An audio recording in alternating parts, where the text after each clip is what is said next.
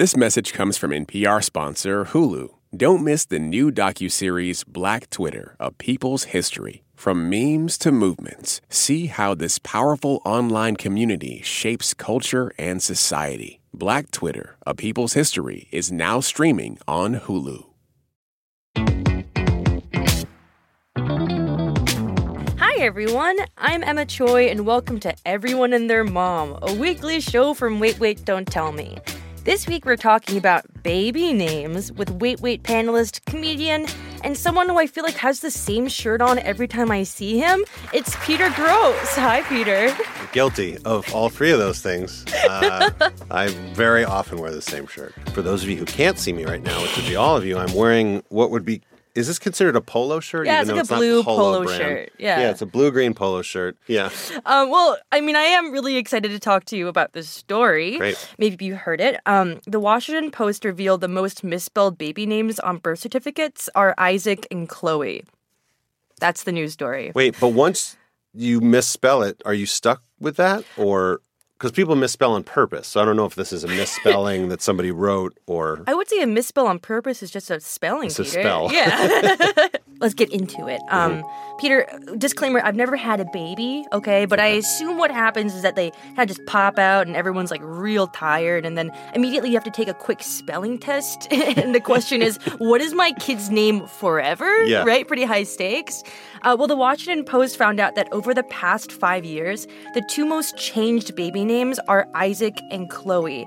And not because they're not like lit names, but because they spell them super wrong. So this is what happens, okay? Yeah. Um, the name Chloe, you know, super kind of common, simple name. Okay. It's often misspelled in a way that swaps the O and the L, so it's Chol. so C H O L E. O L E. And then Isaac is supposed to have two A's, apparently. Sure. Um, but What do Sleepy you mean? Ca- Apparently, it's like a biblical name. It's I one of like the don't- first names. Thank you, Pastor. Okay, you're um, and- Thank you, Pastor of the the Jewish names. yeah, yeah, yeah. A pastor whose degree is in Jewish names. Okay. Uh, anyways, Isaac is supposed to have two A's, but sleepy parents often spell it with two S's. You know, because they got like it twice as much, I guess. yeah, right. and two A's or just Just two S's. So it's like Just- it's like is Zach like a question? is Zach? it's like It's and not good. I want to go back for a second Yeah. to the Chol misspelling for Yes. a second. This is my favorite thing in the world. Like Chol, Peter. It's it's a perfect name because it both like conveys the elegance of Chol, right? Right. But also has the kind of strength that says my stomach can, with, can withstand multiple corn dogs, right? it's the perfect lady's name. oh, you think it's a good lady's name? Yeah, yeah. Absolutely. Chol.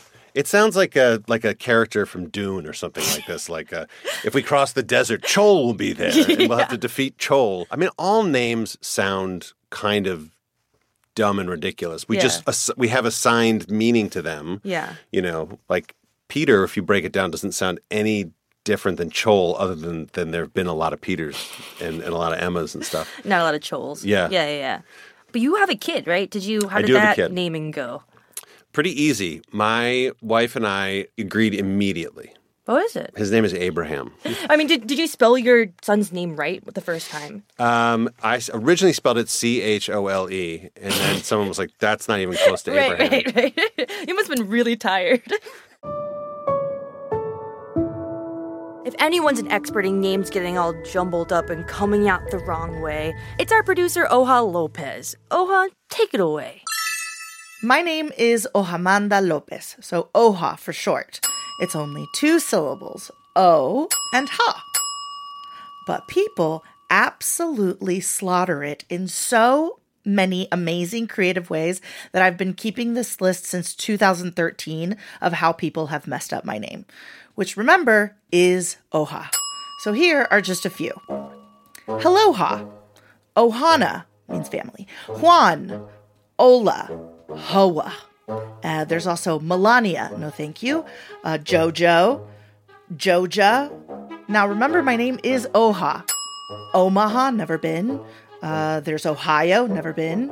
Uh, Oprah, I'm honored by that one. You know, I had a boss call me Hoo Ha for an entire year. There's Aloha, keeping with the Hawaii theme. Uh, Yo Yo, Mojo, Ho Ha. A woman at a spa one time looked at my name, Oha on a list and called me Hoop. That's it, just the word hoop. But guys, there is hope. In lieu of calling me something that sounds like a mud boot falling down a flight of stairs, if you aren't sure how to pronounce my name, just ask me, baby. It's Oha. Support for this NPR podcast and the following message come from ezCater, committed to helping companies solve food. From employee meal plans to on site staffing to concierge ordering support. With corporate accounts, nationwide restaurant coverage, and payment by invoice, ezcater.com. I'm Jesse Thorne. Why did Cole Escola write a bonkers, extremely fictionalized play about Mary Todd Lincoln? Well, you know, it was 2020 and we were all so isolated. I, I just started doing research, on, but the truth is, I, no, I just thought of it. We'll talk about that and more on Bullseye from MaximumFun.org and NPR. Do you ever wish you could get your stories in three hours rather than three minutes? Or maybe you're sick of doom scrolling, getting your news in bits and pieces. That is where Embedded comes in. We bring you documentary series that will change the way you think about things. Find us wherever you get your podcasts. So this is kind of like a story about people regretting stuff Yep. so hard. Mm-hmm. Is there anything you very much regret, Peter? Let's get deep. Is there on. anything I very much regret? or the last thing that you regretted? Okay. I'll tell you something I regret that is not, it's an inaction. Okay. Is I would like to have had a tattoo at this point in my life. That there have been times where I'm like, I should have, I've thought about getting a certain tattoo or another tattoo. Like when my son was born, I actually Mm-hmm. was going to get one. And now I'm feeling like, oh God, this is a little too stereotypical. Like I'm a 48 year old man. If I get a tattoo, people are going to be like, dude, you missed the boat on tattoos. no, Yeah. no. I mean, I think you should totally go for it. Are you? I mean, I have a good one. I got a great idea. let's hear it. Okay, so it was. I might combine it. So I was going to do one where I was going to try to get my son's initials and my initials, like sort of like woven together, Cute. A C G and P E G. Um, but then I was thinking, so my dad died in January, um, which I regret. I shouldn't have Killed him. killed him. so I was going to get one. My dad was Romanian, and he had a, a saying which was uh, "chin pumi," which means uh, "I'll keep my fist for you," which is basically the same as crossed fingers. Mm-hmm. So I was going to get like a, a fist with "chin pumi" in Romanian. That's like, kind of awesome. Yeah. because it's kind of like a good luck type of thing of like, um, Yeah. and it made me like remember my dad and stuff. So I think I could get that. I think you should do it. I don't think I you're. will. I don't think you're ever too old. And the thing about it is that you just have to do it. yeah, You just have to do it. yeah. I just have to like decide that I'm doing it. Yeah, it's gonna look dope. do- You know. I think it'll look pretty good. I got to find somebody to like. I guess I'm just gonna go find someone who I like and like Mm-hmm. go tattoo shopping. Hi, I'm Mira Mariah, and I am Girl Knew York on the internet. Yeah, you've tattooed everyone from Ariana Grande to Pete Davidson, which is crazy. Can we ask you a question from our friend Peter Grosz? Yeah, for sure. Great. Okay, so he slash we're wondering if you're 40 and you haven't gotten a tattoo yet, is it too late to start getting tattoos? No, definitely not. I've given someone their first tattoo at 94 years old. um, so I think it's like very much uh, uh, anything you want. And I think Yeah. that, you know, if you're 40 years old, you know yourself so much better Mhm. than you knew yourself when you were 20. So you're going to make even better decisions. Your taste is better developed and you have more money to spend on it. Totally. Yeah. Wait, I feel like you have to go back to the 94 year old. Uh, what did they get? My friend's grandma got a little Italian name that her husband used to call her. Oh, that is so cute. Oh my gosh. So we've been talking about people changing their names and misspelling names. Um, have you ever misspelled a word that you put on someone? Yeah, this is like the love of my life. Uh-huh. And she's my best friend, and we've been best friends since college. And she always swore that she would never get a tattoo. Okay. And um, like a couple years into it, she got a tattoo um, on her bum, and it that it was meant to say "Draw me like one of your French girls" with the necklace from the Titanic, which is so fun because I always draw her like one of my French girls, and th- I don't even know. I think it says "Draw me like me, your French girl" or something like that. and it's staying that way, I think. That's kind of great because that turns it from a quote to like an inside joke between the two of you. That's I love that. Yeah, and like the lettering's really small. It's not something that stands out all the time. And you know, like if I'm sure if anyone were to be like, "Wow, that's done wrong," she'd be like, "Yeah, like my best friend's a moron." But if she was gonna mess up on somebody, I'm glad it's me. All right, so, um, so if it's okay, let's talk more about my friend Peter. He's open to getting a tattoo, um, and he Yeah. wants to go tattoo shopping. Can we talk through about like what might be a good design for him? For sure. Okay, great. Yeah. So, okay, first let me tell you a little bit about him. He like always wears a blue polo. He kind of looks like a really nice high school AP Chem teacher. Am I painting a good picture here? Yeah, for sure. We tattoo lots of cool dads. Exactly.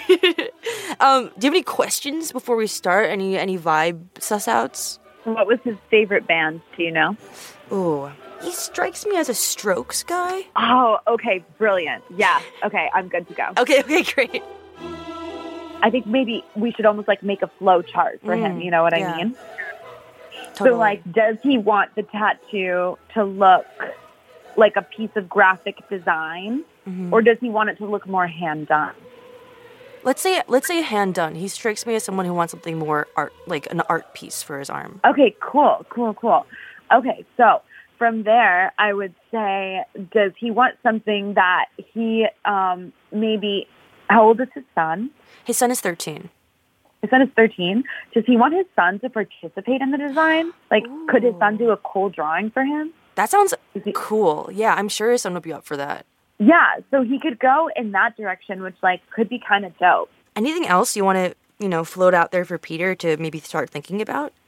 Like, I feel like he should, like, maybe r- ask himself these questions, right? So, like, mm-hmm. to wrap it up, the questions we want him to ask himself: Does he want it to look like like typewritten or something like that, or does he want it to look hand done? Mm-hmm. Does he want to look at his tattoo every day, or does he want it to be something he can put away and just see in private? Got it. And um, does he want to involve his son in the design process, which I think could be really sentimental and really bonding for both of them? Yeah, that sounds great. I mean, now I want this tattoo, and Peter Grosz his son to hmm. draw it for me. So that sounds great. Um, cool. We're gonna run this by Peter and see what he thinks.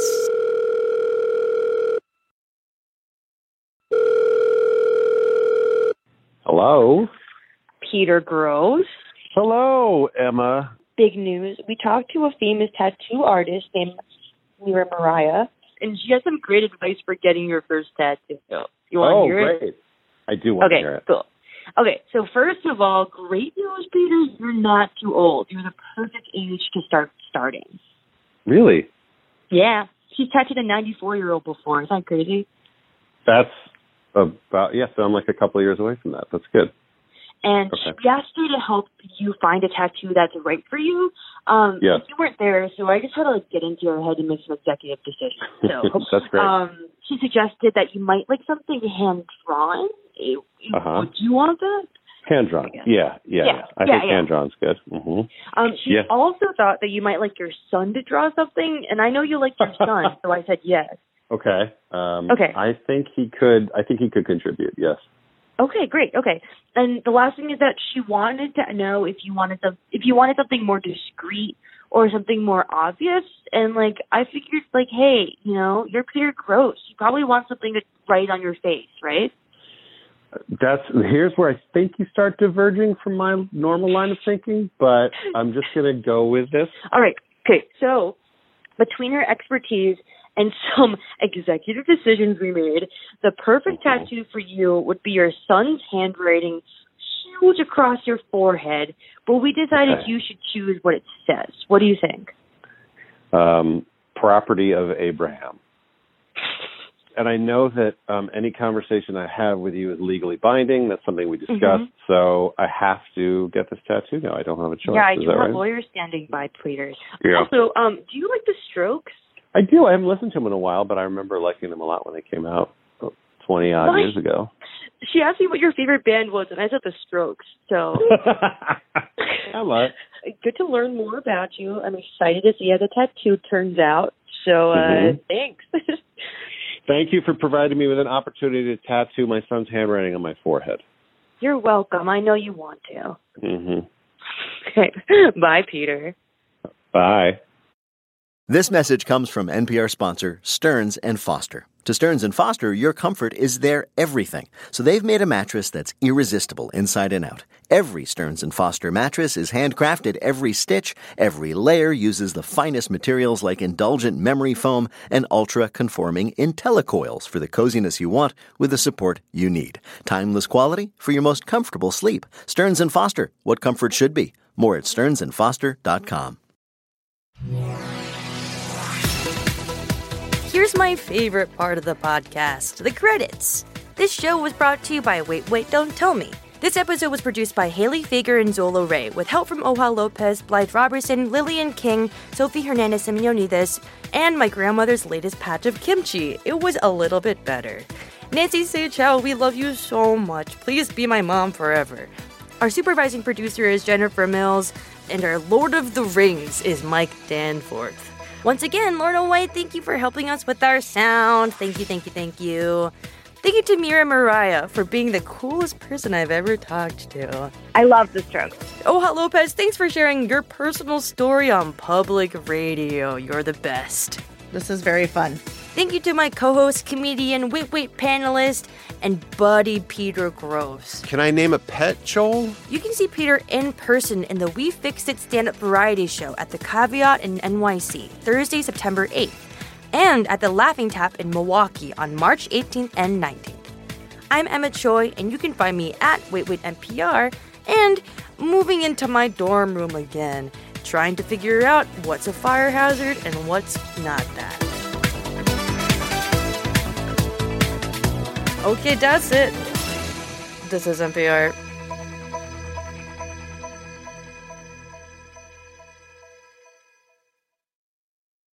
Support for NPR and the following message come from NYU Stern. Their executive MBA program provides the support you need to take that next great leap. Classes held one Friday, Saturday, Sunday a month in downtown DC. Search NYU Stern EMBA in DC.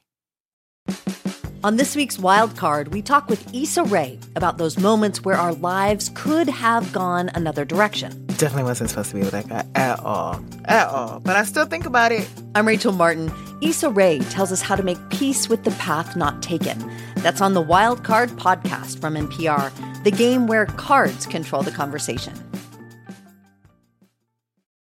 Pro Palestinian protests have popped up on college campuses across the country. But from the eyes of students, what are we missing? From the outside, these protests are painted as really violent when that couldn't be further from the truth. I'm Brittany Luce, host of NPR's It's Been a Minute, and I'm inviting you to hear from student journalists who see what the rest of us cannot. On It's Been a Minute from NPR.